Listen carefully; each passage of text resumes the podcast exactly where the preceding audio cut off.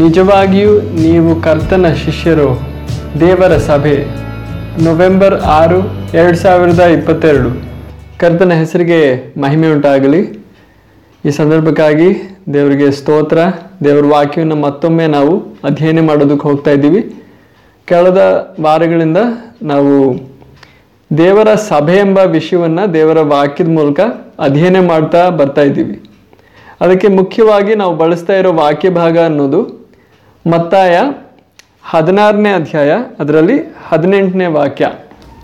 ಅದನ್ನು ಮತ್ತೊಮ್ಮೆ ನಾವು ಓದಿ ಮುಂದುವರಿಯೋಣ. ಮತ್ತಾಯ ಹದಿನಾರು ಹದಿನೆಂಟು. ನಾನು ನಿನಗೆ ಒಂದು ಮಾತನ್ನ ಹೇಳುತ್ತೇನೆ. ಅದೇನೆಂದರೆ ನೀನು ಪೇತ್ರನು ಈ ಬಂಡೆಯ ಮೇಲೆ ನನ್ನ ಸಭೆಯನ್ನ ಕಟ್ಟುವೆನು. ಪಾತಾಳ ಲೋಕದ ಬಲವು ಅದನ್ನ ಸೋಲಿಸಲಾರದು. ಆಮೇನ್. ಇಲ್ಲಿ ದೇವರ ಸಭೆಯ ವಿಷಯವಾಗಿ ನಾವು ಇಲ್ಲಿ ಓದ್ತಾ ಇದ್ದೀವಿ. ಪೇತ್ರನಿಗೆ ಕರ್ತನಾದ ಯೇಸು ಕ್ರಿಸ್ತನು ಈ ಮಾತನ್ನು ಹೇಳ್ತಾ ಇದ್ದಾನೆ. ನಾನನ್ನ ಸಭೆಯನ್ನು ಕಟ್ತೀನಿ ಅಂತ. ಬೈಬಲ್ನಲ್ಲಿ ಮೊಟ್ಟ ಮೊದಲನೇದಾಗಿ ಸಭೆಯ ವಿಷಯವಾಗಿ ಸೂಚನೆ ನಮಗೆ ಸಿಗೋದು ಈ ವಾಕ್ಯದಲ್ಲಿ. ಈ ವಾಕ್ಯದ ನಂತರ ನಾವು ಮತಾಯ ಹದಿನೆಂಟನೇ ಅಧ್ಯಾಯ ಹದಿನೇಳನೇ ವಾಕ್ಯದಲ್ಲಿ ನಾವು ಓದ್ಬೋದು. ಅದನ್ನು ನಾವು ಓದೋದಕ್ಕೆ ಹೋಗ್ತಾ ಇಲ್ಲ. ಅಲ್ಲಿರೋ ಸಂದರ್ಭ ಏನಂದರೆ ಸಭೆಯಲ್ಲಿ ಒಬ್ಬ ವಿಶ್ವಾಸಿ ಏನಾದರೂ ತಪ್ಪು ಮಾಡಿದ್ರೆ ನಾವು ವೈಯಕ್ತಿಕವಾಗಿ ಹೇಳಬೇಕು. ಅದ್ರ ನಂತರ ಎರಡು ಇಬ್ಬರು ಸಾಕ್ಷಿಗಳನ್ನ ಇಲ್ದರೆ ಇಬ್ಬರು ಇಲ್ದರೆ ಮೂವರು ಸಾಕ್ಷಿಗಳನ್ನ ಕರ್ಕೊಂಡು ಹೋಗಬೇಕು. ಅದು ಆ ವ್ಯಕ್ತಿ ಕೇಳದೇ ಇದ್ದರೆ ಸಭೆಯ ಮುಂದೆ ಈ ವಿಷಯ ಇಡಬೇಕು ಅಂತ ನಾವು ಓದ್ತೀವಿ. ಅಲ್ಲಿ ಸಭೆ ಅನ್ನೋ ಪದ ಇದೆ. ಅದರ ನಂತರ ಅಪೋಸ್ತಲರ ಕೃತ್ಯಗಳಲ್ಲಿ ನಾವು ಓದೋದು, ಸಭೆಯ ವಿಷಯವಾಗಿ ನಾವು ಓದ್ತೀವಿ. ಆಗ ನಾವು ಈ ಸಂದರ್ಭದಲ್ಲಿ ಸಭೆಯ ವಿಷಯವಾಗಿ ಏನಕ್ಕೆ ಅಧ್ಯಯನ ಮಾಡ್ತಾ ಇದ್ದೀವಿ? ನಾವೆಲ್ಲರೂ ಕರ್ತನಾದ ಯೇಸು ಕ್ರಿಸ್ತನ ಮೂಲಕ ರಕ್ಷಣೆ ಹೊಂದಿ ಸಭೆಯ ಭಾಗವಾಗೋದಕ್ಕಾಗಿ ಕರೆಯಲ್ಪಟ್ಟಿದ್ದೇವೆ. ನಾವು ನರಕದಿಂದ ತಪ್ಪಿಸ್ಕೊಂಡ್ವಿ, ನಾವು ಸ್ವರ್ಗಕ್ಕೆ ಹೋಗ್ತಾ ಇದ್ದೀವಿ ಅನ್ನೋ ಒಂದು ಯೋಚನೆಯಲ್ಲಿ ನಾವು ಇರಬಾರ್ದು. ಅದು ಮಾತ್ರ ಅಲ್ಲ, ನಮ್ಮ ಜೀವನದ ಗುರಿ. ಅದಕ್ಕೆ ಬದಲಾಗಿ ದೇವರು ನಮ್ಮ ವಿಷಯವಾಗಿ ಒಂದು ದೊಡ್ಡ ಯೋಜನೆ ಇಟ್ಟಿದ್ದಾನೆ. ಅದೇನೆಂದರೆ ಸಭೆ. ಈ ಸಭೆ ಎಂಬ ವಿಷಯಕ್ಕಾಗಿ ದೇವರು ಈ ಲೋಕವನ್ನು ಉಂಟು ಮಾಡೋದಕ್ಕಿಂತ ಮುಂಚೆನೇ ಯೋಜನೆ ಇಟ್ಟಿದ್ದ, ತಾತ್ಪರ್ಯ ಇಟ್ಟಿದ್ದ. ಅದಕ್ಕಾಗಿ ಎಲ್ಲ ಸಿದ್ಧತೆ ಮಾಡಿ ಈ ಲೋಕವನ್ನು ಉಂಟು ಮಾಡಿದ್ದು ಇದೆಲ್ಲ ವಿಷಯಗಳು. ಏನಕ್ಕೋಸ್ಕರ? ಈ ಸಭೆಗೋಸ್ಕರ. ಆಗ ಸಭೆಯ ವಿಷಯವಾಗಿ ಹಿಂದಿನ ಸಂದೇಶಗಳಲ್ಲಿ ನಾವು ಗಮನಿಸಿದ್ವಿ, ಸಭೆ ಅನ್ನೋದು ಒಂದು ಕಟ್ಟಡ ಅಲ್ಲ. ಸಭೆ ಅಂದರೆ ಕಟ್ಟಡ ಅಂತ ನಾವು ಯೋಚಿಸಲ್ಲ, ಆದರೆ ಇಂಗ್ಲೀಷಲ್ಲಿ ಸಭೆಗೆ ಇರೋ ಪದ ಚರ್ಚ್ ಚರ್ಚ್ ಅಂದರೆ ಒಂದು ಕಟ್ಟಡ ಅಂತ ಅಲ್ಲ ಅದಕ್ಕೆ ಬದಲಾಗಿ ಒಂದು ಜನಸಮೂಹವನ್ನು ಚರ್ಚ್ ಅಂತೀವಿ, ಅಥವಾ ಸಭೆ. ಅದೆಂಥ ಜನಸಮೂಹ ಅಂದರೆ, ಈ ಲೋಕದ ಜನರಿಂದ ಈ ಲೋಕದ ಜನರಿಂದ ಕರ್ತನಾದ ಯೇಸು ಕ್ರಿಸ್ತನು ತನಗಾಗಿ ತನ್ನ ವಿಶೇಷವಾದ ಉದ್ದೇಶಕ್ಕಾಗಿ ಕೆಲವು ಜನರನ್ನು ಪ್ರತ್ಯೇಕಿಸಿದ. ಆ ಜನಸಮೂಹವನ್ನು ಸಭೆ ಅಂತೀವಿ, ಕ್ರಿಸ್ತನ ಸಭೆ ಅಥವಾ ದೇವರ ಸಭೆ. ಆ ಸಭೆಯ ಪುನಾದಿ ಏನು ಅಂತ ನಾವು ಗಮನಿಸಿದ್ವಿ. ಆ ಸಭೆಯ ಪುನಾದಿ ಕರ್ತನಾದ ಯೇಸು ಕ್ರಿಸ್ತನೇ, ಬೇರೆ ಏನೂ ಅಲ್ಲ. ಕರ್ತನಾದ ಯೇಸು ಕ್ರಿಸ್ತನು ಈ ಸಭೆಯ ಪುನಾದಿ ಅಂತ ಹೇಳುವಾಗ, ಅದರಲ್ಲಿ ಕರ್ತನಾದ ಯೇಸು ಕ್ರಿಸ್ತನ ಶಿಲ್ಬೆಯ ಯಜ್ಞವೂ ಬರುತ್ತೆ, ಅದ್ರ ಜೊತೆ ಕರ್ತನಾದ ಯೇಸು ಕ್ರಿಸ್ತನ್ ನಮಗೋಸ್ಕರ ತೋರಿಸಿಕೊಟ್ಟ ಮಾದರಿ, ತನ್ನ ಜೀವನದ ಶೈಲಿ, ಹೇಗೆ ಈ ಲೋಕದಲ್ಲಿ ಜೀವಿಸ್ದ, ಹೇಗೆ ಈ ಲೋಕದಲ್ಲಿ ಜೀವಿಸಿದ್ದು, ಆ- ಮಾದರಿ, ಅದರ ಅಲ್ಲದೆ ಕರ್ತನಾದ ಯೇಸು ಕ್ರಿಸ್ತನು ನಡೆಸಿದ ಬೋಧನೆಗಳು, ಸಿದ್ಧಾಂತಗಳು, ಈ ಎಲ್ಲ ವಿಷಯಗಳು ಈ ಸಭೆಗೆ ಪುನಾದಿಯಾಗಿದೆ. ವಿಶೇಷವಾಗಿ ಕರ್ತನಾದ ಯೇಸು ಕ್ರಿಸ್ತನ ರಕ್ತವು ಈ ಸಭೆಯ ಪುನಾದಿಯಾಗಿದೆ. ಈ ಸಭೆಯಲ್ಲಿ ನಾವು ಭಾಗವಾಗೋದಕ್ಕೆ ದೇವರು ಕರೆದಿರೋವಾಗ, ನಾವು ಬಂದಿರೋವಾಗ, ಈ ಸಭೆಯ ಚರಿತ್ರೆ, ಈ ಸಭೆಯ ಗೋಸ್ಕರ ದೇವ್ರು ಕೊಟ್ಟಿರೋ ಮಾದರಿ ಏನು? ಈ ಸಭೆ ಯಾವ ದಿಕ್ಕಲ್ಲಿ ಪ್ರಯಾಣ ಮಾಡಬೇಕು? ಯಾವ ಮಾರ್ಗದಲ್ಲಿ ನಡಿಬೇಕು ಅಂತ ನಾವು ದೇವ್ರ ವಾಕ್ಯದಿಂದ ಚೆನ್ನಾಗಿ ಅರ್ಥ ಮಾಡ್ಕೊಂಡಿರಬೇಕು.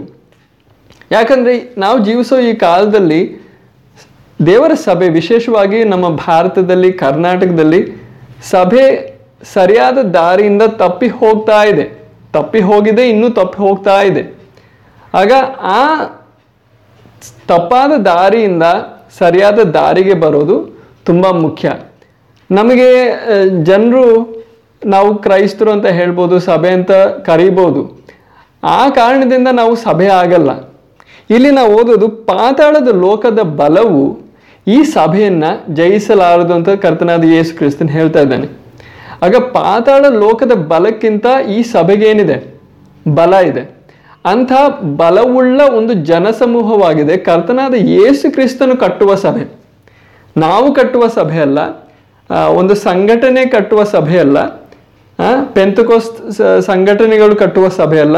ಕರ್ತನಾದ ಯೇಸು ಕ್ರಿಸ್ತನು ಸಾಕ್ಷಾತ್ ದೇವರು ಕಟ್ಟುವ ಸಭೆ ಅಂತಹ ಶಕ್ತಿಮತ್ತಾದ ಸಭೆಯಾಗಿದೆ. ಆ ಸಭೆಯ ಭಾಗವಾಗಬೇಕಾಗಿರೋದು ನಮ್ಮ ಗುರಿ. ಏನೋ ಒಂದು ಕ್ರಿಶ್ಚಿಯನ್ನು ನಾವು ಸಭೆಗೆ ಹೋಗ್ತಾ ಇದ್ದೀವಿ, ಹಾಡು ಹಾಡ್ತೀವಿ, ಪ್ರಾರ್ಥನೆ ಮಾಡ್ತೀವಿ, ಬೈಬಲ್ ಓದ್ತೀವಿ, ಅದರಲ್ಲಿ ನಾವು ತೃಪ್ತಿ ಪಡಬಾರ್ದು.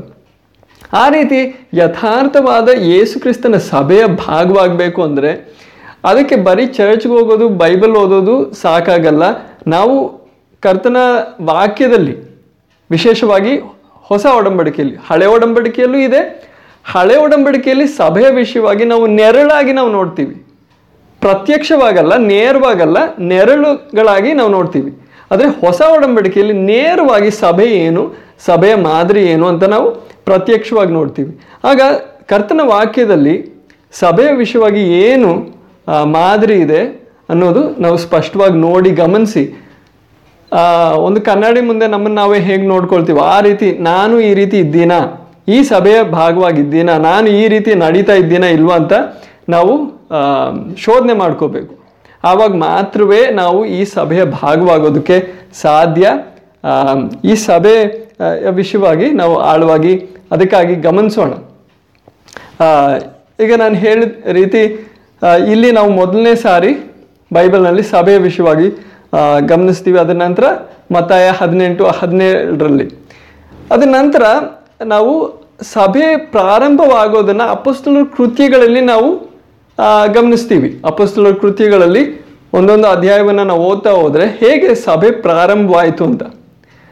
ಆದರೆ ಅದಕ್ಕಿಂತ ಮುಂಚೆ ಕರ್ತನಾದ ಯೇಸು ಕ್ರಿಸ್ತನ ಸಭೆ ಇರಲಿಲ್ಲ. ಇಲ್ಲಿ ಕರ್ತನ ಹೇಳೋದು ನನ್ನ ಸಭೆಯನ್ನು ಕಟ್ಟುವೆನು, ಕಟ್ತೀನಿ. ಭವಿಷ್ಯ ಕಾಲದಲ್ಲಿ ಹೇಳೋದು ಫ್ಯೂಚರ್ ಟೆನ್ಸಲ್ಲಿ ಹೇಳೋದು. ಇನ್ನೂ ಸಭೆ ಕಟ್ಟಲಿಲ್ಲ ಆಗ ನಾವು ಓದೋಣ, ಆ ಸಭೆ ಪ್ರಾರಂಭವಾದ ಆ ಕಾಲವನ್ನು ನಾವು ಸ್ವಲ್ಪ ಗಮನಿಸೋಣ. ಅಪಸ್ತುಲರ ಕೃತ್ಯಗಳು ಮೊದಲನೇ ಅಧ್ಯಾಯ. ಅದರಲ್ಲಿ ಹದಿನೈದನೇ ವಾಕ್ಯ ಓದೋಣ. ಆ ದಿವಸಗಳಲ್ಲಿ ಸುಮಾರು ನೂರಿಪ್ಪತ್ತು ಮಂದಿ ಸಹೋದರರು ಕೂಡಿ ಬಂದಿರಲಾಗಿ ಪೇತ್ರನು ಅವರ ಮಧ್ಯದಲ್ಲಿ ಎದ್ದು ನಿಂತು ಹೀಗಂದನು. ಹದಿನೈದನೇ ವಾಕ್ಯ ಮಾತ್ರ. ಇಲ್ಲಿ ನಾವು ಶಿಷ್ಯರ ಮಧ್ಯದಲ್ಲಿ ಪೇತ್ರನು ಎದ್ದು ನಿಂತು ಈ ವಿಷಯವನ್ನು ಹೇಳ್ದ ಅಂತ ನಾವು ಪ್ರ ಓದ್ತೀವಿ. ಇಲ್ಲಿ ಇರೋ ಸಂದರ್ಭ ಏನಂದ್ರೆ ಕರ್ತನಾದ ಯೇಸು ಕ್ರಿಸ್ತನು ಶಿಲುಬೆಯ ಮೇಲೆ ಯಜ್ಞವಾದ ನಂತರ ಮೂರನೇ ದಿನ ಜೀವಂತವಾಗಿ ಎದ್ದು ಬಂದ ನಂತರ ನಲವತ್ತು ದಿವಸ ಈ ಶಿಷ್ಯರಿಗೆ ಪ್ರತ್ಯಕ್ಷವಾಗ್ತಾ ಇದ್ದ. ಅದರ ನಂತರ ಸ್ವರ್ಗಾರೋಹಣದ ನಂತರ ಇವರು ಒಂದು ಸ್ಥಳದಲ್ಲಿ ಪವಿತ್ರಾತ್ಮನಿಗೋಸ್ಕರ ಕಾಯ್ತಾ ಇದ್ದಾರೆ, ಪ್ರಾರ್ಥನೆ ಮಾಡ್ತಾ ಇದ್ದಾರೆ. ಒಂದು ಜನಸಮೂಹ ಅಲ್ಲಿದೆ. ಅಲ್ಲಿ ಸುಮಾರು ನೂರ ಇಪ್ಪತ್ತು ಮಂದಿ ಶಿಷ್ಯರು ಅಂತ ನಾವು ಗಮನಿಸ್ತೀವಿ. ಆಗ ಶಿಷ್ಯರ ಒಂದು ಸಮೂಹವನ್ನು ನಾವು ಅಪಸ್ತಲರ ಕೃತ್ಯಗಳು ಮೊದಲನೇ ಅಧ್ಯಾಯದಲ್ಲಿ ಹದಿನೈದನೇ ವಾಕ್ಯದಲ್ಲಿ ವಿಶೇಷವಾಗಿ ನಾವು ಗಮನಿಸ್ತಾ ಇದ್ದೀವಿ. ಈ ಶಿಷ್ಯರ ಸಮೂಹವನ್ನು ನೀವು ಹತ್ತಿರವಾಗಿ ಗಮನಿಸಿ. ಯಾಕಂದ್ರೆ ಈ ಶಿಷ್ಯರ ಸಮೂಹವೇ ನಂತರ ಸಭೆಯಾಗಿ ರೂಪ ಪಡೋದು ಅದರ ನಂತರ ನಾವು ಓದೋಣ. ಇಲ್ಲಿ ನೀವು ಗಮನಿಸಿದ್ದೇನು, ಒಂದು ಶಿಷ್ಯರ ಸಮೂಹವಿದೆ. ಯಾರ ಶಿಷ್ಯರು? ಕರ್ತನಾದ ಯೇಸು ಕ್ರಿಸ್ತನ ಶಿಷ್ಯರು. ಇವರು ಕರ್ತನಾದ ಯೇಸು ಕ್ರಿಸ್ತನು ಈ ಭೂಲೋಕದಲ್ಲಿ ಬೋಧನೆ ನಡೆಸುವಾಗ ಮೂರುವರೆ ವರ್ಷ ಸೇವೆ ನಡೆಸುವಾಗ ಶಿಷ್ಯರಾಗಿದ್ದ ಜನರು. ತಕ್ಷಣವಾಗಿ ಶಿಷ್ಯರಾದದ್ದಲ್ಲ. ಯೇಸು ಕ್ರಿಸ್ತನ ಶಿಷ್ಯರು ಸ್ವ, ಕರ್ತನ ಸ್ವರ್ಗಾರೋಹಣದ ನಂತರ ಈ ಸ್ಥಳದಲ್ಲಿ ಆತನ ಅಪ್ಪಣೆಯ ಮೇರೆಗೆ ಅವರು ಪವಿತ್ರಾತ್ಮನಿಗೋಸ್ಕರ ಕಾಯ್ತಾ ಇದ್ದಾರೆ. ಆ ಶಿಷ್ಯರ ಸಮೂಹ ಸುಮಾರು ನೂರ ಇಪ್ಪತ್ತು ಮಂದಿ ಅಂತ ನಾವು ಗಮನಿಸ್ತೀವಿ. ಅದರ ನಂತರ ಎರಡನೇ ಅಧ್ಯಾಯ ಅಪೋಸ್ತಲರ ಕೃತಿಗಳು ಎರಡನೇ ಅಧ್ಯಾಯದಲ್ಲಿ ನಲವತ್ತೊಂದನೇ ವಾಕ್ಯ ನಾವು ಓದೋಣ. ಅವನ ಮಾತಿನ ಮಾತಿಗೆ ಒಪ್ಪಿಕೊಂಡವರು ದೀಕ್ಷಾ ಸ್ನಾನ ಮಾಡಿಸಿಕೊಂಡರು. ಆ ದಿವಸ ಸುಮಾರು ಮೂರು ಸಾವಿರ ಜನರು ಅವರಲ್ಲಿ ಸೇರಿದರು. ಆಗ ಇಲ್ಲಿ ನಾವು ಗಮನಿಸೋದೇನೆಂದ್ರೆ ಆ ಶಿಷ್ಯರ ಸಮೂಹಕ್ಕೆ ಇನ್ನೂ ಕೆಲವರು ಸೇರ್ತಾ ಇದ್ದಾರೆ. ಕೆಲವರಲ್ಲ ಅನೇಕರು ಸೇರ್ತಾ ಇದ್ದಾರೆ. ಸುಮಾರು ಮೂರು ಸಾವಿರ ಜನರು. ಸಂದರ್ಭ ಏನು? ಎರಡನೇ ಅಧ್ಯಾಯದಲ್ಲಿ ಇರೋ ವಿಷಯ ನಮಗೆ ಗೊತ್ತು. ಪೇತ್ರನು ಸುವಾರ್ತೆಯನ್ನು ಸಾರ್ತಾ ಇದ್ದಾನೆ. ಆ ಸುವಾರ್ತೆಯನ್ನು ಸಾರ್, ಸಾರುವಾಗ ಯಹೂದ್ಯರು ಆ- ಸಂದೇಶವನ್ನು ಕೇಳಿ ಕೆಲವರು ಅನೇಕರು ಮಾನಸಾಂತರ ಪಟ್ಟು ದೀಕ್ಷಾ ಸ್ನಾನ ಹೊಂದಿ ಅವರು ಈ ಈ ಗುಂಪನ್ನು ಸೇರ್ತಾ ಇದ್ದಾರೆ. ಯಾವ ಗುಂಪು? ನೂರ ಇಪ್ಪತ್ತು ಮಂದಿ ಶಿಷ್ಯರ ಸಮೂಹವನ್ನು ಅವರು ಸೇರ್ತಾ ಇದ್ದಾರೆ. ಈಗ ಸುಮಾರು ಮೂರು ಸಾವಿರದ ನೂರ ಇಪ್ಪತ್ತು ಮಂದಿ ಶಿಷ್ಯರ ಸಮೂಹವಾಯಿತು. ಅದರ ನಂತರ ನಲವತ್ತೇಳನೇ ವಾಕ್ಯನ ಓದೋಣ. ಅಪಸ್ತಲರ ಕೃತಿಗಳು ಎರಡನೇ ಅಧ್ಯಾಯ ನಲವತ್ತೇಳನೇ ವಾಕ್ಯ. ದೇವರನ್ನು ಕೊಂಡಾಡುವವರಾಗಿಯೂ ಜನರೆಲ್ಲರ ದಯವನ್ನು ಹೊಂದುವವರಾಗಿಯೂ ಇದ್ದರು. ಕರ್ತನು ರಕ್ಷಣೆಯ ಮಾರ್ಗದಲ್ಲಿರುವವರನ್ನು ದಿನಾಲು ಅವರ ಮಂಡಲಿಗೆ ಸೇರಿಸುತ್ತಿದ್ದನು. ಹಾ ದಿನಾಲು ಅವರ ಮಂಡಳಿಯಲ್ಲಿ ಸೇರಿಸುತ್ತಿದ್ದನು ಅಂತ ಕನ್ನಡದಲ್ಲಿದೆ. ಇಂಗ್ಲಿಷಲ್ಲಿ church the lord added to the church ಕರ್ತನು ಸಭೆಗೆ ಸೇರಿಸುತ್ತಿದ್ದನು. ಸಭೆ ಅನ್ನೋ ಪದ ಇಲ್ಲಿ ನಾವು ಗಮನಿಸ್ತಾ ಇದ್ದೀವಿ. ಕನ್ನಡದಲ್ಲಿ ಮಂಡಳಿ ಅಂದರೂ ಅದು ಸರಿಯಾದ ಒಂದು ಪದನೇ, ಅದೇ ಅರ್ಥ ಬರುತ್ತೆ ಸಭೆ ಅಥವಾ ಮಂಡಳಿ ಅಥವಾ ಸಮೂಹ, ಅಲ್ವಾ? ಆದರೆ ನಾವು ಮುಖ್ಯವಾಗಿ ಯಾವಾಗಲೂ ಜನರಲ್ ಆಗಿ ಬಳಸೋ ಪದ ಸಭೆ. ಆಗ ಕರ್ತನ ಸಭೆ ಇಲ್ಲಿ ನಾವು ಗಮನಿಸ್ತಾ ಇದ್ದೀವಿ. ಯಾವಾಗ? ಎಲ್ಲಿ? ಅಪಸ್ತುಲರ ಕೃತಿಗಳು ಎರಡನೇ ಅಧ್ಯಾಯ ನಲವತ್ತೇಳನೇ ವಾಕ್ಯದಲ್ಲಿ. ಆದರೆ ಈ ಸಭೆ ಹೇಗುಂಟಾಯಿತು? ಶಿಷ್ಯರ ಸಮೂಹವಿತ್ತು. ಆ ಶಿಷ್ಯರ ಸಮೂಹ ಕರ್ತನ ಸೇವೆಯ ದಿವಸಗಳಲ್ಲೂ ಇತ್ತು. ಅದರ ನಂತರ ಕರ್ತನ ಸೇವೆಯ ನಂತರ ಶಿಲ್ಬೆಯ ಮೇಲೆ ಮರಣದ ನಂತರ ಪುನರುತ್ಥಾನ, ಸ್ವರ್ಗಾರೋಹಣದ ನಂತರ ಅವರು ಒಂದು ಸ್ಥಳದಲ್ಲಿ ಮಾರ್ಕನ ಆ ಕೊಠಡಿಯಲ್ಲಿ ಮೇಲಂತಸ್ತಿನ ಕೊಠಡಿಯಲ್ಲಿ ಅವರು ಕಾಯ್ತಾ ಇದ್ದಾರೆ. ಪ್ರಾರ್ಥನೆ ಮಾಡ್ತಾ ಇದ್ದಾರೆ ಪವಿತ್ರಾತ್ಮನಿಗಾಗಿ ಅಲ್ಲಿ ಅವರು ಸುಮಾರು ನೂರ ಇಪ್ಪತ್ತು ಜನರು. ಅದರ ನಂತರ ಪೇತ್ರನ ಸುವಾರ್ಥೀಕರಣದ ಮೂಲಕ, ಬೋಧನೆಯ ಮೂಲಕ ಅನೇಕರು ರಕ್ಷಣೆ ಹೊಂದಿದ್ರು. ಸುಮಾರು ಮೂರು ಸಾವಿರ ಮಂದಿ. ಅವರು ಕೂಡ ಈ ಶಿಷ್ಯರ ಸಮೂಹವನ್ನು ಸೇರಿದ್ರು. ಅದರ ನಂತರ ಕೊನೆ ವಾಕ್ಯದಲ್ಲಿ, ಎರಡನೇ ಅಧ್ಯಾಯದ ಕೊನೆ ವಾಕ್ಯದಲ್ಲಿ ದೇವರ ವಾಕ್ಯ ಹೇಳ್ತಾ ಇರೋದು, ಈ ಜನ ಸಮೂಹ ದೇವರ ಸಭೆಯಾಗಿದೆ. ಯಾರ್ಯಾರು ರಕ್ಷಣೆ ಹೊಂತಾ ಇದ್ರು ಪ್ರತಿದಿನ ಯಾರ್ಯಾರು ಸುವಾರ್ತೆ ಕೇಳಿ ರಕ್ಷಣೆ ಹೊಂತಾ ಇದ್ರು, ಅವರನ್ನು ಕರ್ತನು ಈ ಸಭೆಗೆ ಸೇರಿಸುತ್ತಿದ್ದನು. ಈ ರೀತಿ ಮತ್ತಾಯ ಹದಿನಾರು, ಹದಿನೆಂಟರಲ್ಲಿ ಕರ್ತನಾದ ಯೇಸು ಕ್ರಿಸ್ತನು ಪೇತ್ರನಿಗೆ ಹೇಳಿದ ಮಾತು, ನಾನು ನನ್ನ ಸಭೆಯನ್ನು ಕಟ್ಟುವೆನು ಅನ್ನೋ ಪ್ರಾಯೋಗಿಕವಾದ ನೆರವೇರುವಿಕೆ ನಾವಿಲ್ಲಿ ನೋಡ್ತಾ ಇದ್ದೀವಿ. ಕರ್ತನ ಹೇಗೆ ಕಟ್ತಾ ಇದ್ದಾನೆ? ಸುವಾರ್ತೆ ಸಾರಲ್ಪಡ್ತಾ ಇದೆ? ಜನರು ರಕ್ಷಣೆ ಹೊಂದ್ತಾ ಇದ್ದಾರೆ ಮಾನಸಾಂತರ ಪಟ್ಟು ಆ, ಶಿಷ್ಯರ ಗುಂಪಿಗೆ ಸೇರ್ತಾ ಇದ್ದಾರೆ. ನಾವಿಲ್ಲಿ ಗ ನಾವು ಗಮನಿಸಬೇಕಾಗಿರೋದು ನಾನು ನಿಮ್ಮನ್ನು ಮನವಿ ಮಾಡ್ಕೊಳ್ಳೋದು ನೀವು ಗಮನಿಸಬೇಕು ಅಂತ. ಏನಂದರೆ ಶಿಷ್ಯತ್ವ ಶಿಷ್ಯರ ಸಮೂಹ ಇದನ್ನು ನೀವು ಗಮನಿಸಿ. ಬರೀ ರಕ್ಷಣೆ ಹೊಂದಿ ನಾವು ನರಕದಿಂದ ತಪ್ಪಿಸಿ ನಾವು ಸ್ವರ್ಗಕ್ಕೆ ಹೋಗೋದು ಅನ್ನೋ ಭಾವನೆ ಬಿಟ್ಟು ಶಿಷ್ಯತ್ವವನ್ನು ನೀವು ಚೆನ್ನಾಗಿ ಗಮನಿಸಬೇಕು. ಶಿಷ್ಯತ್ವವನ್ನು ನೀವು ಗಮನಿಸಿದ್ರೇ ಸಭೆ ಏನು ಅಂತ ಅರ್ಥ ಆಗೋದು. ಯಾಕಂದರೆ ಸಭೆ ಉಂಟಾಗೋದಕ್ಕಿಂತ ಮುಂಚೆ ನಾವು ಆ ಸಮೂಹವನ್ನು ಹೇಗೆ ನಾವು ನೋಡೋದು? ಶಿಷ್ಯರ ಸಮೂಹ. ಆಗ ನೀವು ಶಿಷ್ಯರಲ್ಲ ಅಂದರೆ ನೀವು ಸಭೆ ಹೇಗೆ ಆಗೋದಕ್ಕಾಗುತ್ತೆ? ಅಲ್ವಾ? ಇವತ್ತು ನೀವು ಕರ್ತನಾದ ಯೇಸು ಕ್ರಿಸ್ತನ ಶಿಷ್ಯರ ಅಲ್ವಾ ಅನ್ನೋ ಪ್ರಶ್ನೆಗೆ ನೀವು ಉತ್ತರ ಕೊಡಬೇಕು. ಉತ್ತರ ಇಲ್ಲದೆ ಇದ್ದರೆ ನೀವು ಸಭೆ ಅಂತ ಹೇಳೋಕ್ಕಾಗಲ್ಲ ನೀವು ದೀಕ್ಷಾಸ್ನಾನ ಹೊಂದೋದ್ರಿಂದ ನೀವು ಸಭೆ ಆಗಲ್ಲ. ನೀವು ಒಬ್ಬ ಶಿಷ್ಯನಾಗಬೇಕು. ಶಿಷ್ಯರ ಸಮೂಹವನ್ನು ನಾವು ನಂತರ ದೇವರ ವಾಕ್ಯ ಕರ್ತನ ಸಭೆ ಅಂತ ಕರೆಯೋದನ್ನ ನೋಡ್ತೀವಿ. ಆಗ ಅದ ನಂತರ ಆರನೇ ಅಧ್ಯಾಯ, ಈ ಸಭೆಯನ್ನು ಶಿಷ್ಯರ ಸಮೂಹ ಅಂತ ದೇವರ ವಾಕ್ಯ ಮತ್ತೆ ಸಂಬೋಧನೆ ಮಾಡೋದನ್ನ ನಾವು ಗಮನಿಸ್ಬೋದು.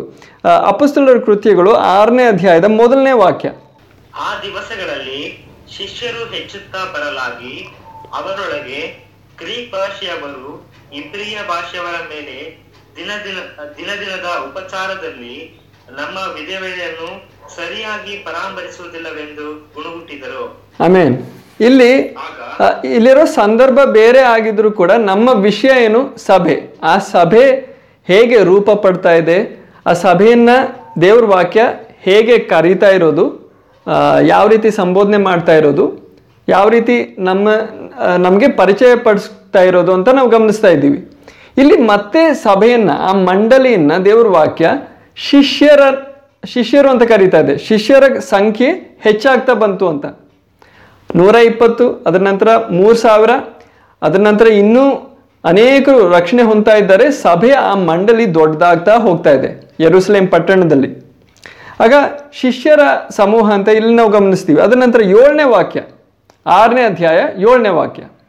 ಮತ್ತು ದೇವರ ವಾಕ್ಯವು ಪ್ರಬಲವಾಯಿತು. ಶಿಷ್ಯರ ಸಂಖ್ಯೆಯು ಎರುಸಲೇಮಿನಲ್ಲಿಯೂ ಬಹಳ ಬಹಳವಾಗಿ ಹೆಚ್ಚುತ್ತಾ ಬಂತು.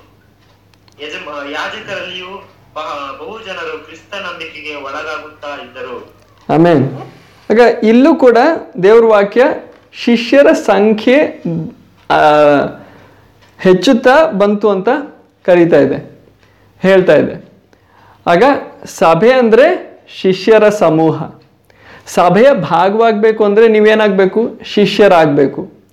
ಶಿಷ್ಯರ ಸಮೂಹ ಮುಂಚೆಯೇ ಇತ್ತು, ಕರ್ತನಾದ ಯೇಸು ಕ್ರಿಸ್ತನು ಸೇವೆ ಮಾಡುವ ಸಮಯದಲ್ಲೇ ಅನೇಕ ಶಿಷ್ಯರಿದ್ದರು ಆದರೆ ಆವಾಗೇ ಅವ್ರ ಸಭೆ ಆಗಿಲ್ಲ, ಯಾಕಂದರೆ ಸಭೆಗೋಸ್ಕರ ಕರ್ತನಾದ ಯೇಸು ಕ್ರಿಸ್ತನ ಇನ್ನೂ ಬೆಲೆ ಕೊಟ್ಟಿರಲಿಲ್ಲ. ಶಿಲುಬೆಯ ಮೇಲೆ ತನ್ನ ರಕ್ತವನ್ನು ಸುರಿಸಿ ಅವರಿಗಾಗಿ ರಕ್ಷಣೆಗೋಸ್ಕರ, ನಮ್ಮ ರಕ್ಷಣೆ ಕರ್ತನ ಬೋಧನೆ ಮೂಲಕ ಅಲ್ಲ, ಕರ್ತನ ಯಜ್ಞದ ಮೂಲಕ ನಾವು ರಕ್ಷಣೆ ಹೊಂದಿದ್ವಿ. ನಾವು ಸಾಯಬೇಕಾಗಿರೋ ಕಡೆ, ನಾವು ಎಲ್ಲಿ ದಂಡನೆ ಅನುಭವಿಸ್ಬೇಕಾಗಿತ್ತು, ಆ ಕಡೆ ಕರ್ತನು ನಮಗೋಸ್ಕರ ದಂಡನೆ ಅನುಭವಿಸ್ದ, ಅದ್ರ ಮೂಲಕ ನಾವು ರಕ್ಷಣೆ ಹೊಂದಿದ್ವಿ. ದೇವ್ರ ಜೊತೆ ನಮಗೆ ಸಂಬಂಧ ಉಂಟಾಯಿತು. ಇಲ್ಲದೇ ಇದ್ರೆ ಕರ್ತನು ಇಲ್ಲಿ ಬಂದು ಬೋಧನೆಗಳು ನಡೆಸೋದ್ರ ಮೂಲಕ ನಮಗೆ ರಕ್ಷಣೆ ಉಂಟಾಗ್ತಾ ಇರಲಿಲ್ಲ. ಆದ್ದರಿಂದ ಆ ಶಿಷ್ಯರ ಸಮೂಹ ಇದ್ರೂ ಕೂಡ ಅವ್ರ ಸಭೆ ಆಗಿರಲಿಲ್ಲ. ಕರ್ತನ ಬಲಿಯ ನಂತರ ಅಥವಾ ಶಿಲುಬೆಯ ಯಜ್ಞದ ನಂತರ ಸಭೆಯ ಕಾರ್ಯಕ್ರಮ ಪ್ರಾರಂಭ ಆಗ್ತಾ ಇದೆ. ಅದು ಮಾತ್ರ ಸಾಕಲ್ಲ, ಪವಿತ್ರ ಆತ್ಮನು ಇಳಿದು ಬರಬೇಕಾಗಿತ್ತು.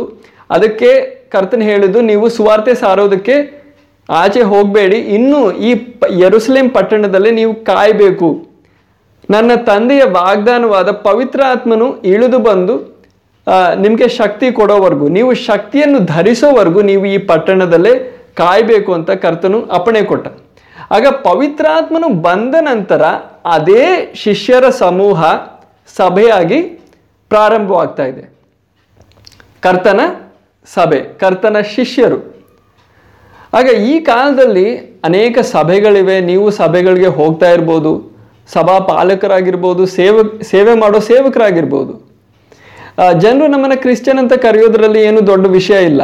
ಒಂದು ಕ್ರಾಸ್ ಹಾಕೊಂಡ್ರೆ, ಒಂದು ಕ್ಯಾಂಡಲ್ ಹಚ್ಚಿದ್ರೆ ನಾವು ಕ್ರಿಶ್ಚಿಯನ್ ಆಗ್ತೀವಿ. ಚರ್ಚ್ಗೆ ಹೋದ್ರೆ ಸಾಕು, ಬೈಬಲ್ ಓದಿದ್ರೆ ಸಾಕು, ನಾವು ಕ್ರಿಶ್ಚಿಯನ್ ಅಂತ ಜನರು ನಮ್ಮನ್ನ ಕರೀತಾರೆ. ಆದರೆ ಕರ್ತನಾದ ಯೇಸು ಕ್ರಿಸ್ತನ ಶಿಷ್ಯರಾಗೋದು ಅಷ್ಟು ಸುಲಭವಾದ ಕಾರ್ಯ ಅಲ್ಲ. ಅಷ್ಟು ಸಾಧಾರಣವಾದ ಕಾರ್ಯ ಅಲ್ಲ. ಅದಕ್ಕೆ ಒಂದು ಚಿಕ್ಕ ಮಾತು ನಾನು ನಿಮ್ಮ ಜೊತೆ ಹಂಚ್ಕೊಂಡೆ. ಮತ್ತಾಯ ಹದಿನಾರು, ಹದಿನೆಂಟರಲ್ಲಿ ಹೇಳೋದು, ಕರ್ತನಾದ ಯೇಸು ಕರ್ತನು ಕಟ್ಟುವ ಸಭೆಯನ್ನ ಪಾತಾಳ ಲೋಕದ ಬಲವು ಜಯಿಸಲಾರದು ಅಂತ. ಆಗ ಪಾತಾಳ ಲೋಕದ ಬಲಕ್ಕಿಂತ ಹೆಚ್ಚು ಬಲವಿರುವ ಒಂದು ಜನಸಮೂಹವಾಗಿದೆ ಕ್ರಿಸ್ತನ ಸಭೆ. ಆದರೆ ಅದಕ್ಕೆ ಒಂದು ಇರೋ ವಿಷಯ, ಕರ್ತನು ಆ ಸಭೆಯನ್ನು ಕಟ್ತಾನೆ. ಅನೇಕರು ಚರ್ಚು ಬಿಲ್ಡಿಂಗ್ಗಳಲ್ಲಿ ಬರೋದ್ರಿಂದ ಆರಾಧನೆ ಮಾಡೋದ್ರಿಂದ ಅವ್ರ ಸಭೆ ಆಗಲ್ಲ.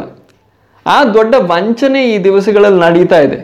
ಜನರು ಅಂದ್ಕೊಳ್ತಾ ಇದ್ದಾರೆ, ನಾವು ರಕ್ಷಣೆ ಹೊಂದಿದ್ದೀವಿ, ನಾವು ಕ್ರಿಸ್ತನವರಾಗಿದ್ದೀವಿ, ನಾವು ಕ್ರೈಸ್ತರಾಗಿದ್ದೀವಿ ಅಂತ. ಆದರೆ ಯಥಾರ್ಥವಾಗಿ ಅವರು ರಕ್ಷಣೆ ಹೊಂದಲಿಲ್ಲ. ಯಥಾರ್ಥವಾಗಿ ಅವರು ಕರ್ತನ ಸಭೆ ಅಲ್ಲ. ಏನೋ ಬೇರೆ ಉದ್ದೇಶಗಳಿಗಾಗಿ ಅವರು ದೀಕ್ಷಾ ಸ್ನಾನ ಹೊಂದ್ತಾ ಇದ್ದಾರೆ. ಕೆಲವರು ರೋಗದಿಂದ ಶಮನ ಹೊಂದೋದಕ್ಕಾಗಿ ರೋಗಗಳಿಂದ ಸೌಖ್ಯ ಹೊಂದೋದಕ್ಕಾಗಿ ದೀಕ್ಷಾ ಸ್ನಾನ ಹೊಂತಾರೆ ದೆವ್ವಗಳಿಂದ ಬಿಡುಗಡೆ ಹೊಂದೋದಕ್ಕಾಗಿ ದೀಕ್ಷಾ ಸ್ನಾನ ಹೊಂದ್ತಾ ಇದ್ದಾರೆ. ಉದ್ಯೋಗಕ್ಕಾಗಿ ಚರ್ಚ್ಗಳಿಗೆ ಬರ್ತಾ ಇದ್ದಾರೆ. ತಮ್ಮ ಸ್ವಾರ್ಥ ತಾತ್ಪರ್ಯಗಳಿಗಾಗಿ, ತಮ್ಮ ಸಮಸ್ಯೆಗಳಿಗೆ ಪರಿಹಾರಕ್ಕಾಗಿ ಅವರು ಕರ್ತನ ಕಡೆಗೆ ಬರ್ತಾ ಇದ್ದಾರೆ. ಆ ರೀತಿ ಬರೋವಾಗ ಸೇವಕರಾದ ನಮಗೆ, ವಿಶ್ವಾಸಿಗಳಾದ ನಮಗೆ ಒಂದು ದೊಡ್ಡ ಸಂತೋಷ. ಹೌದಲ್ವಾ? ನಮ್ಮ ಚರ್ಚಿಗೆ ಬರ್ತಾ ಇದ್ದಾರೆ. ಅವರು ರಕ್ಷಣೆ ಹೊಂದಲಿ ಅಂತ. ಹೇಗೋ ಅವರು ಬೈಬಲ್ ಓದೋದು ಪ್ರಾರಂಭಿಸಿದ್ರೆ, ಸ್ವಲ್ಪ ಚರ್ಚಿಗೆ ಬರೋದು ಪ್ರಾರಂಭಿಸಿದ್ರೆ ಕ್ರೈಸ್, ಕ್ರೈಸ್ತರ ಆ ಬಾಹ್ಯವಾದ ಒಂದು ಒಂದು ಶೈಲಿ ಇದೆ, ಜೀವನದ ಶೈಲಿ ಇದೆ. ಆ ರೀತಿ ಜೀವಿಸೋದಕ್ಕೆ ಪ್ರಾರಂಭಿಸಿದ್ರೆ ಸಾಕು. ನಮಗೆ ಒಂದು ತೃಪ್ತಿ ಬರುತ್ತೆ. ಇವರೆಲ್ಲ ರಕ್ಷಣೆ ಹೊಂದಿದ್ದಾರೆ. ಇವರು ಕ್ರೈಸ್ತರಾದರು. ಇವರು ಸಭೆಯಲ್ಲಿ ಭಾಗವಾದರು ಅಂತ. ಆದರೆ, ದೇವ್ರ ಮಕ್ಕಳಾಗಿರೋ ನಮಗೆ ಚೆನ್ನಾಗಿ ಅರ್ಥ ಆಗಬೇಕು. ನಮ್ಮ ಕ್ರೈಸ್ತ ಜೀವನಕ್ಕೆ ಒಂದು ಪ್ರಾರಂಭವಿದೆ. ಒಂದು ವ್ಯಕ್ತವಾದ ಡೆಫಿನೆಟ್ ಆಗಿರೋ ಒಂದು ಆರಂಭ ಇದೆ. ಆ ಆರಂಭ ಎಲ್ಲರಿಗೂ ನಡೆಯಲೇಬೇಕು. ಆ ಆರಂಭ ಅಲ್ಲದೆ ನಾವು ಮಧ್ಯದಲ್ಲಿ ಈ ರೀತಿ ಜಂಪ್ ಮಾಡಿ ಬರೋಕ್ಕಾಗಲ್ಲ ಸಭೆಯಲ್ಲಿ. ಅದನ್ನು ನಾವು ನೂತನ ಜನನ ಅಂತೀವಿ. ಅಥವಾ ಮಾನಸಾಂತರ. ಮಾನಸಾಂತರ ಪಟ್ಟು ನಾವು ಹೊಸದಾಗಿ ನಾವು ಹುಟ್ಟಬೇಕು. ಶಾರೀರಿಕವಾದ ಒಂದು ಜನನ ಅಲ್ಲ, ಅದು ಬದಲಾಗಿ ಆತ್ಮಿಕವಾದ ಒಂದು ಜನನ ಉಂಟಾಗಬೇಕು. ಅದನ್ನು ನಾವು ನಂತರ ಇರೋ ಸಂದೇಶಗಳನ್ನು ನಾವು ಗಮನಿಸೋಣ. ಆದರೆ ಈ ಸಂದೇಶದಲ್ಲಿ, ಈ ಸಂದರ್ಭದಲ್ಲಿ ನಾನು ನಿಮ್ಮ ಗಮನಕ್ಕೆ ತರಬೇಕು ಅಂತ ಬಯಸೋದೇನೆಂದರೆ, ನೀವು ಗಮನಿಸಿ ಕರ್ತನ ಸಭೆ ಹೇಗೆ ರೂಪ ಪಡ್ತಾ ಇದೆ. ನನ್ನ ಅಭಿಪ್ರಾಯ ನಾನು ಹೇಳ್ತಾ ಇಲ್ಲ.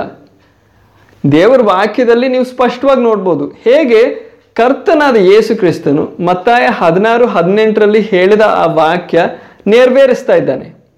ಹೇಗೆ ತನ್ನ ಸಭೆಯನ್ನು ನಿರ್ಮಿಸ್ತಾ ಇದ್ದಾನೆ? ತನ್ನ ಅಪೋಸ್ತಲರಾದ ತನ್ನ ಸೇವಕರ ಮೂಲಕ, ಸುವಾರ್ತೆಯ ಮೂಲಕ ಅನೇಕರನ್ನು ರಕ್ಷಿಸಿ ಆ ಶಿಷ್ಯರ ಸಮೂಹಕ್ಕೆ ಸೇರುವಂತೆ ಮಾಡ್ತಾ ಇದ್ದಾನೆ. ಆಗ ಆ ಶಿಷ್ಯರ ಸಮೂಹ ಹೆಚ್ಚುತ್ತಾ ಹೆಚ್ಚುತ್ತಾ ಹೋಗ್ತಾ ಇದೆ. ಆಗ ನಾವು ಚೆನ್ನಾಗಿ ಅರ್ಥ ಮಾಡ್ಕೊಂಡ್ವಿ. ಕರ್ತನಾದ ಯೇಸು ಕ್ರಿಸ್ತನ ಸಭೆ ಅಂದರೆ ಶಿಷ್ಯರ ಸಮೂಹವಾಗಿದೆ. ಆಗ ನಾವು ಕರ್ತನ ಸಭೆಯ ಭಾಗವಾಗಬೇಕು ಅಂದರೆ ನಾವೇನಾಗಬೇಕು ಶಿಷ್ಯರಾಗಬೇಕು. ಶಿಷ್ಯತ್ವ ಏನು ಅಂತ ಅರ್ಥ ಮಾಡ್ಕೋಬೇಕು. ಒಬ್ಬ ಶಿಷ್ಯನು ಅಂದರೆ ಏನು? ಶಿಷ್ಯನ ಆಗೋದು ಹೇಗೆ? ನಾವು ಮೊದಲೇ ಶಿಷ್ಯರಾಗಿದ್ವಾ? ಅಲ್ಲ. ನಾನು ಮುಂಚೆಯೇ ಹೇಳಿದೆ. ಕರ್ತನಾದ ಯೇಸು ಕ್ರಿಸ್ತನ ಸಭೆ ಅಂದರೆ ಏನು? ಲೋಕದ ಜನರಿಂದ ಕರ್ತನು ಏನು ಮಾಡ್ದ? ಕೆಲವು ಜನರನ್ನ. ತನ್ನ ವಿಶೇಷವಾದ ಉದ್ದೇಶಕ್ಕಾಗಿ ಪ್ರತ್ಯೇಕಿಸಿದ. ಆಗ ಈ ಜನರು ಮುಂಚೆ ಏನಾಗಿದ್ರು, ಈ ಲೋಕದ ಜನರಾಗಿದ್ರು, ಮುಂಚೆ ಅವರು ಶಿಷ್ಯರಾಗಿರಲಿಲ್ಲ. ಅದೇ ರೀತಿ ನಾವು ಅರ್ಥ ಮಾಡ್ಕೋಬೇಕು, ನೀವು, ನಾನು ಮುಂಚೆ ಕರ್ತನ ಜನರಾಗಿರಲಿಲ್ಲ. ಆಗ ನಾವು ಇವತ್ತು ಕರ್ತನ ಜನರ ಆಗಿದ್ದೀವಿ, ಶಿಷ್ಯರಾಗಿದ್ದೀವಿ ಅಂತ ನಾವು ಅವಕಾಶ ಪಟ್ಟರೆ ಅದು ಹೇಗೆ ಪ್ರಾರಂಭವಾಗಿದ್ದು? ನಾವು ಯಾವತ್ತು ಕರ್ತನ ಶಿಷ್ಯರಾಗಿ ಮಾರ್ಪಟ್ವಿ ಅನ್ನೋದನ್ನ ಸೂಕ್ಷ್ಮವಾಗಿ ಗಮನಿಸೋದು ಅವಶ್ಯವಿಲ್ವಾ? ಖಂಡಿತವಾಗ್ಲೂ ನಾವು ಗಮನಿಸಬೇಕು ನಮ್ಮ ಪ್ರಾರಂಭ ಸರಿನಾ? ನಮ್ಮ ಪುನಾದಿನೇ ಸರಿ ಇಲ್ಲ ಅಂದರೆ ಅದ್ರ ಮೇಲೆ ಏನು ಕಟ್ಟಿದ್ರು ಪ್ರಯೋಜನ ಇಲ್ಲ. ನಾನು ಏನು ನಿಮಗೆ ಬೋಧನೆ ಮಾಡಿದ್ರು ಯಾವ ಪ್ರಯೋಜನವೂ ಇಲ್ಲ. ಯಾಕಂದರೆ ಈ ಪುನಾದಿ ಅನ್ನೋದು ಎಲ್ಲರಿಗೂ ಸಮವಾಗಿದೆ. ಎಲ್ಲರೂ ಈ ಮಾರ್ಗದ ಮೂಲಕ ಕರ್ತನ ಸಭೆಯನ್ನು ಪ್ರವೇಶಿಸ್ತಾರೆ. ಈ ರೀತಿ ಪ್ರವೇಶಿಸಲಿಲ್ಲ ಅಂದರೆ ನೀವು ಕರ್ತನ ಸಭೆಯನ್ನು ಪ್ರವೇಶಿಸಲಿಲ್ಲ, ನೀವೊಂದು ಚರ್ಚ್ ಬಿಲ್ಡಿಂಗನ್ನು ಪ್ರವೇಶಿಸಿರ್ಬೋದು. ಚರ್ಚ್ದು ಹಾಲನ್ನು ನೀವು ಬಾಗಿಲನ್ನು ದಾಟಿ ನೀವು ಪ್ರವೇಶಿಸಿರ್ಬೋದು. ಆದರೆ ಆ ಸಮೂಹದ ಭಾಗ ನೀವು ಆಗಲಿಲ್ಲ. ಒಂದು ವೇಳೆ ಆ ಪೂರ್ತಿ ಸಮೂಹನೇ ಸಭೆ ಅಲ್ಲದೆ ಇರ್ಬೋದು. ಹೆಸರಿಗೆ ಅವರು ಸಭೆ ಅಂತ ಕರೀತಾ ಇರ್ಬೋದು. ಆಗ ನೀವು ನಾನು ಗಮನಿಸಬೇಕಾಗಿರೋದು ದೇವರ ವಾಕ್ಯದ ಬೆಳಕಲ್ಲಿ ನಾನು ಕರ್ತನ ಶಿಷ್ಯನ. ನಾನು ಹೋಗ್ತಾ ಇರೋ ಈ ಸಭೆ, ಈ ಸಮೂಹ ನನ್ನ ಈ ವಿಶ್ವಾಸಿಗಳು, ಈ ಸೇವಕರು, ಇವರೆಲ್ಲ ಕರ್ತನಾದ ಯೇಸು ಕ್ರಿಸ್ತನ ಶಿಷ್ಯರ ಸಮೂಹವಾಗಿದ್ದಾರಾ ಇಲ್ವಾ ಅಂತ. ಅದನ್ನು ಅರ್ಥ ಮಾಡ್ಕೋಬೇಕು ಅಂದರೆ ಶಿಷ್ಯತ್ವ ಏನು ಅಂತ ನಾವು ಗಮನಿಸಬೇಕು. ಅದಕ್ಕೆ ಸ್ವಲ್ಪ ನಾವು ಹಿಂದಿನ ಸಂದೇಶದಲ್ಲಿ ನಾವು ಗಮನಿಸಿದ ಅದೇ ವಿಷಯವನ್ನು ನಾವು ಸ್ವಲ್ಪ ಗಮನಿಸಿ ಮುಂದುವರಿಯೋಣ. ಮತ್ತಾಯ ನಾಲ್ಕನೇ ಅಧ್ಯಾಯದಲ್ಲಿ ನಾವು ನಾಲ್ಕು ಅಲ್ಲ ಮೂರು ಗುಂಪುಗಳನ್ನ ನಾವು ಗಮನಿಸಿದ್ವಿ. ಕರ್ತನಾದ ಯೇಸು ಕ್ರಿಸ್ತನ ಹತ್ತಿರ ಬಂದ ಜನರನ್ನು ನಾವು ನಾ, ಮೂರು ಗುಂಪುಗಳಾಗಿ ನಾವು ವಿಂಗಡಿಸಿದ್ವಿ. ಮೊದಲನೇ ಗುಂಪು ಶಿಷ್ಯರು, ಎರಡನೇ ಗುಂಪು ರೋಗಿಗಳು, ಸಮಸ್ಯೆಗಳಿರೋರು. ಮೂರನೇ ಗುಂಪು ಜನಸಮೂಹಗಳು ಜನ ಸಮೂಹಗಳು ದೊಡ್ಡ ದೊಡ್ಡ ಜನಸಮೂಹಗಳು. ಈ ಅದ್ಭುತ ಕಾರ್ಯಗಳನ್ನ ನೋಡಿ ಕರ್ತನಾದ ಯೇಸು ಕ್ರಿಸ್ತನು ಅದ್ಭುತ ಕಾರ್ಯಗಳನ್ನ ನಡೆಸುವಾಗ ಆ ಅದ್ಭುತ ಕಾರ್ಯಗಳನ್ನ ನೋಡಿ ಆಕರ್ಷಿಸಲ್ಪಟ್ಟ ಜನರು, ದೊಡ್ಡ ದೊಡ್ಡ ಗುಂಪುಗಳಾಗಿ ಬರೋದನ್ನ ನಾವು ಗಮನಿಸ್ತೀವಿ. ಆಗ ಈ ವಾಕ್ಯಗಳನ್ನ ನಾನು ಬರೀ ಹೇಳ್ತಾ ಹೋಗ್ತಾ ಇದ್ದೀನಿ. ಮುಂಚೆ ನಾವು ಓದಿದ್ದೀವಿ. ಆಗ ಶಿಷ್ಯರ ಬಗ್ಗೆ ನಾವು ಮತ್ತಾಯ ನಾಲ್ಕನೇ ಅಧ್ಯಾಯದಲ್ಲಿ ಹದಿನೆಂಟನೇ ವಾಕ್ಯದಿಂದ ಇಪ್ಪತ್ತೆರಡನೇ ವಾಕ್ಯದಲ್ಲಿ ನಾವು ಗಮನಿಸಿದ್ವಿ. ಅಲ್ಲಿ ಪೇತ್ರನು, ಅಂದ್ರಾಯ, ಯೋಹಾನ, ಯಾಕೋಬರು ಇವರು ಬೆಸ್ತರಾಗಿದ್ದಾರೆ. ಅಂದರೆ ಮೀನು ಹಿಡಿಯೋರಾಗಿದ್ದಾರೆ ಅವರು ಉದ್ಯೋಗ ಮಾಡುವಾಗ ಕರ್ತನ್ ಬರ್, ಬಂದು ಹೇಳ್ತಾ ಇದ್ದಾನೆ, ನೀವು ನನ್ನ ಹಿಂಬಾಲಿಸಿ. ನಾನು ನಿಮ್ಮನ್ನು ಮನುಷ್ಯರನ್ನು ಹಿಡಿಯೋರಾಗಿ ಮಾರ್ಪಡಿಸ್ತೀನಿ ಅಂತ. ಅದರ ಅರ್ಥ ನಂತರ ಅವರ ಬೋಧನೆ ಮೂಲಕ, ಅವರ ಸೇವೆ ಮೂಲಕ, ಅವರ ಸುವಾರ್ತೆಯ ಮೂಲಕ ಮನುಷ್ಯರನ್ನ ಹೇಗೆ ಹಿಡಿತಾರೆ ಅಂತ ನಮ್ಗೆ ಅರ್ಥ ಆಗುತ್ತೆ. ಆದರೆ ಅವರ ಸೇವೆ, ಅವರು ಮನುಷ್ಯರನ್ನ ಹೇಗೆ ಹಿಡಿದಿದ್ದು ಅದೆಲ್ಲ ನಮ್ಮ ಸಂದರ್ಭ.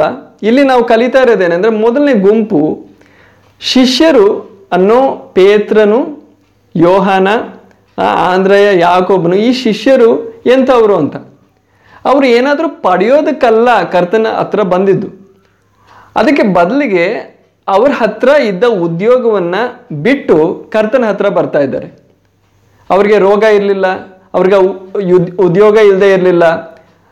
ನಿಮಗೆ ಗೊತ್ತಿರ್ಬೋದು, ಮಾರ್ಕನ ಸುವಾರ್ತೆ ಮೊದಲನೇ ಅಧ್ಯಾಯದಲ್ಲಿ ನೀವು ಓದ್ತೀರಾ? ಪೇತ್ರನ ಮನೆಯಲ್ಲಿ ತನ್ನ ಅತ್ತೆ ರೋಗಿಯಾಗಿದ್ಲು, ಜ್ವರದಿಂದ ರೋಗಿಯಾಗಿದ್ಲು.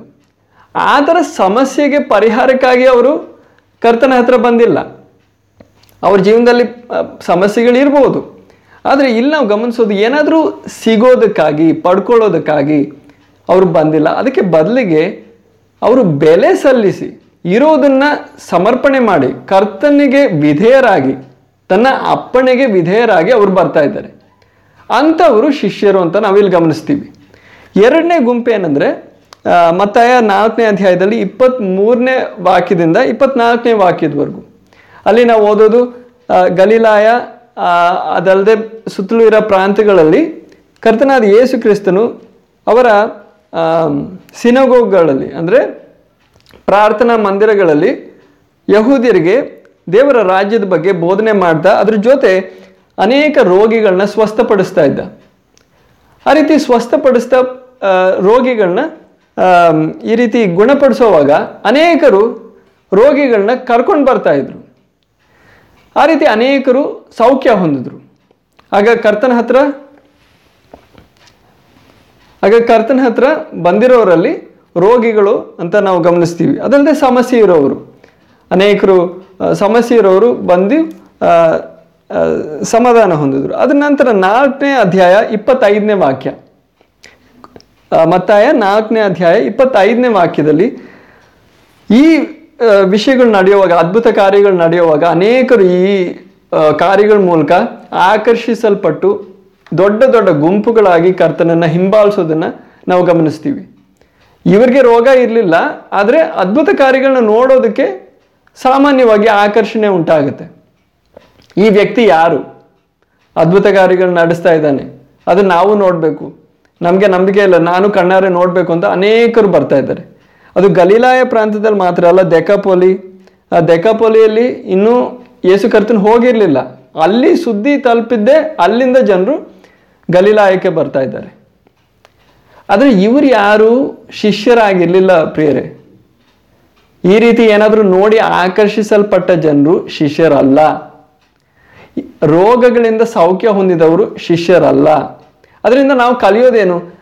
ನಮಗೇನಾದರೂ ಶಾರೀರಿಕವಾಗಿ ಇರೋ ಅವಶ್ಯಗಳಿಗೆ ಅದನ್ನು ನೆರವೇರಿಸೋದಕ್ಕಾಗಿ ನಾವು ಕರ್ತನ ಹತ್ರ ಬಂದರೆ, ನಾವು ಶಿಷ್ಯರಲ್ಲ. ಅದರಲ್ಲಿ ತಪ್ಪಿದೆ ಅಂತ ನಾನು ಹೇಳ್ತಾ ಇಲ್ಲ. ಯಾಕಂದರೆ ಮನುಷ್ಯರಾಗಿರುವಾಗ ನಮಗೆ ಸಮಸ್ಯೆ ಇರುವಾಗ ಏನು ಬೇಕು? ಒಂದು ಪರಿಹಾರ ಬೇಕು.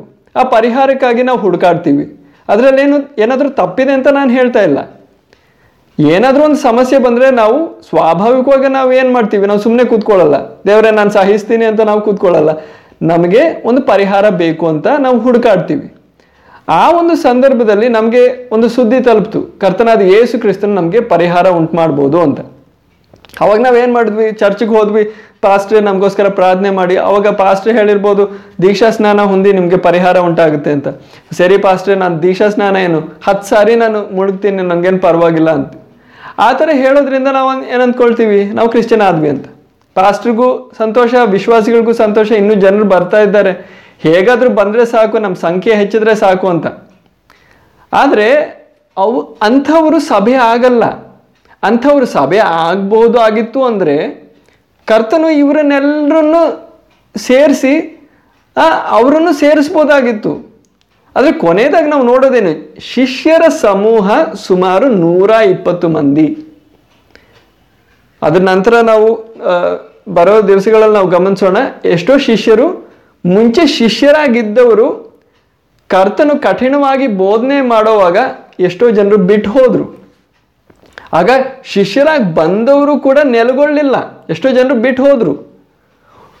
ಕೊನೆಯದಾಗಿ ಉಳಿದಿದ್ದು ನೂರ ಇಪ್ಪತ್ತು ಮಂದಿ ಮಾತ್ರ. ಅದಕ್ಕಿಂತ ಮುಂಚೆ ಇನ್ನೂ ಎಷ್ಟೋ ಶಿಷ್ಯರಿದ್ರು. ಆಗ ಕರ್ತನ ಮಾರ್ಗ ನಾವು ಅರ್ಥ ಮಾಡ್ಕೋಬೇಕು. ಕರ್ತನ ಶಿಷ್ಯತ್ವ. ಕರ್ತನು ಒಂದು ಶಿಷ್ಯರ ಸಮೂಹವನ್ನು ಉಂಟು ಮಾಡಿದ ಹೇಗೆ ಅಂತ ನಾವು ಅರ್ಥ ಮಾಡ್ಕೋಬೇಕು. ಆಗ ಇವತ್ತು ನೀವು ನಾನು ಆ ಸಮೂಹದಲ್ಲಿ ಇದ್ದೀವಾ ಇಲ್ವಾ ಅನ್ನೋದು ಪ್ರಶ್ನೆ. ಆ ಸಮೂಹದಲ್ಲಿ ನೀವಿಲ್ಲ ಅಂದರೆ ನೀವೆಷ್ಟು ಬೇರೆ ವಿಷಯಗಳು ನಿಮಗಿದ್ರೂ ಕೂಡ ಚರ್ಚ್ಗೆ ಹೋಗ್ತಾ ಇರ್ಬೋದು, ಬೈಬಲ್ ನಿಮಗೆ ನನಗಿಂತ ಚೆನ್ನಾಗಿ ಗೊತ್ತಿರ್ಬೋದು, ಆದರೂ ನೀವು ಕರ್ತನ ಸಭೆ ಅಲ್ಲ. ಆದ್ದರಿಂದ ನೀವು ಪಾತಾಳದ ಲೋಕದ ಬಲವನ್ನು ಜಯಿಸೋದಕ್ಕೆ ಸಾಧ್ಯ ಅಲ್ಲ.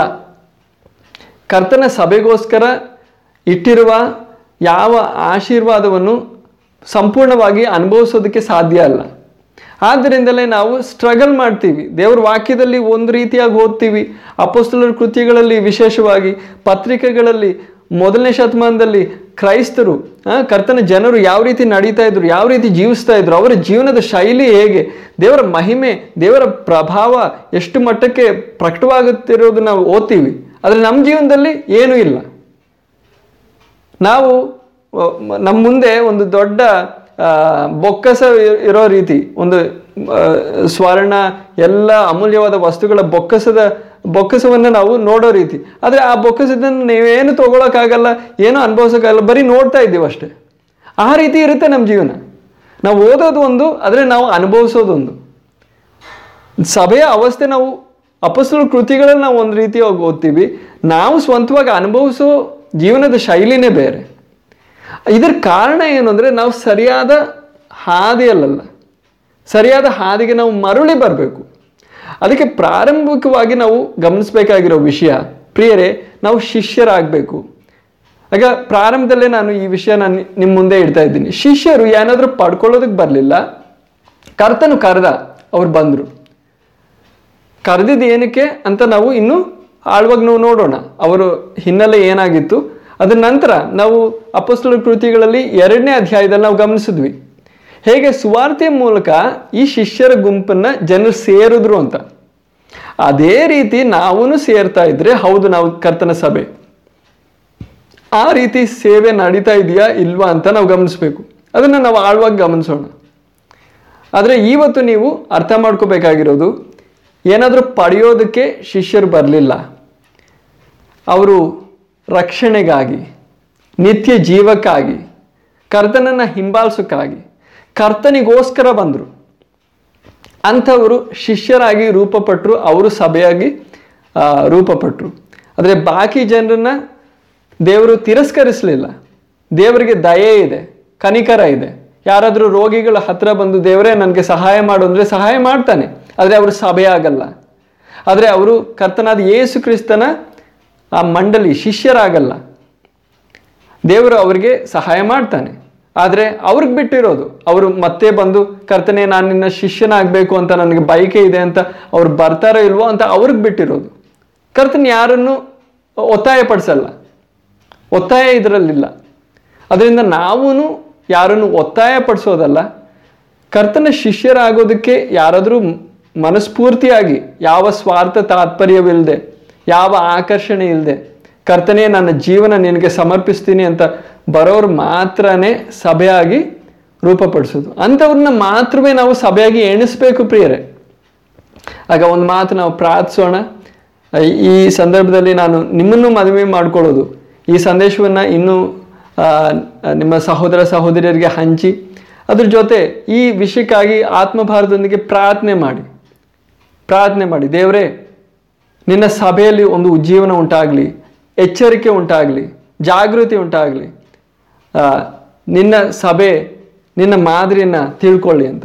ಒಂದು ಮಾತು ನಾವು ಪ್ರಾರ್ಥಿಸೋಣ. ಅಪ್ಪ, ನಮ್ಮ ಸ್ವರ್ಗೀಯ ತಂದೆಯೇ, ಈ ದಿನಕ್ಕಾಗಿ ಸ್ತೋತ್ರ. ನಿನ್ನ ವಾಕ್ಯಕ್ಕಾಗಿ ನಾವು ಸ್ತೋತ್ರ ಮಾಡುತ್ತೇವೆ. ನಿನ್ನ ಸಭೆಯ ಭಾಗವಾಗೋದಕ್ಕಾಗಿ ನೀನು ನಮ್ಮನ್ನು ಕರೆದಿದ್ದೀಯಾ? ಕರ್ತನೆ, ಈ ದಿವಸಗಳಲ್ಲಿ ನಮ್ಮ ರಾಜ್ಯದಲ್ಲಿ, ನಮ್ಮ ದೇಶದಲ್ಲಿ ಸರಿಯಾದ ರೀತಿಯಲ್ಲಿ ಸೇವೆ ನಡೆಯಲು, ಸಭೆಯ ನಿರ್ಮಾಣ ಉಂಟಾಗಲು ನೀ ಕಾರ್ಯ ಮಾಡು ಕರ್ತನೆ. ಎಲ್ಲಿ ನಾವು ತಪ್ಪಿ ಹೋಗಿದ್ದೇವೋ, ಅಲ್ಲಿಂದ ನಾವು ಸರಿಪಡಲು ನೀ ನಮಗೆ ಸಹಾಯ ಮಾಡು. ನಿನ್ನ ವಾಕ್ಯವನ್ನು ಆಳವಾಗಿ, ಸರಿಯಾಗಿ ಗ್ರಹಿಸಲು ನಮ್ಮೊಬ್ಬೊಬ್ಬರಿಗೂ ಸಹಾಯ ಮಾಡು.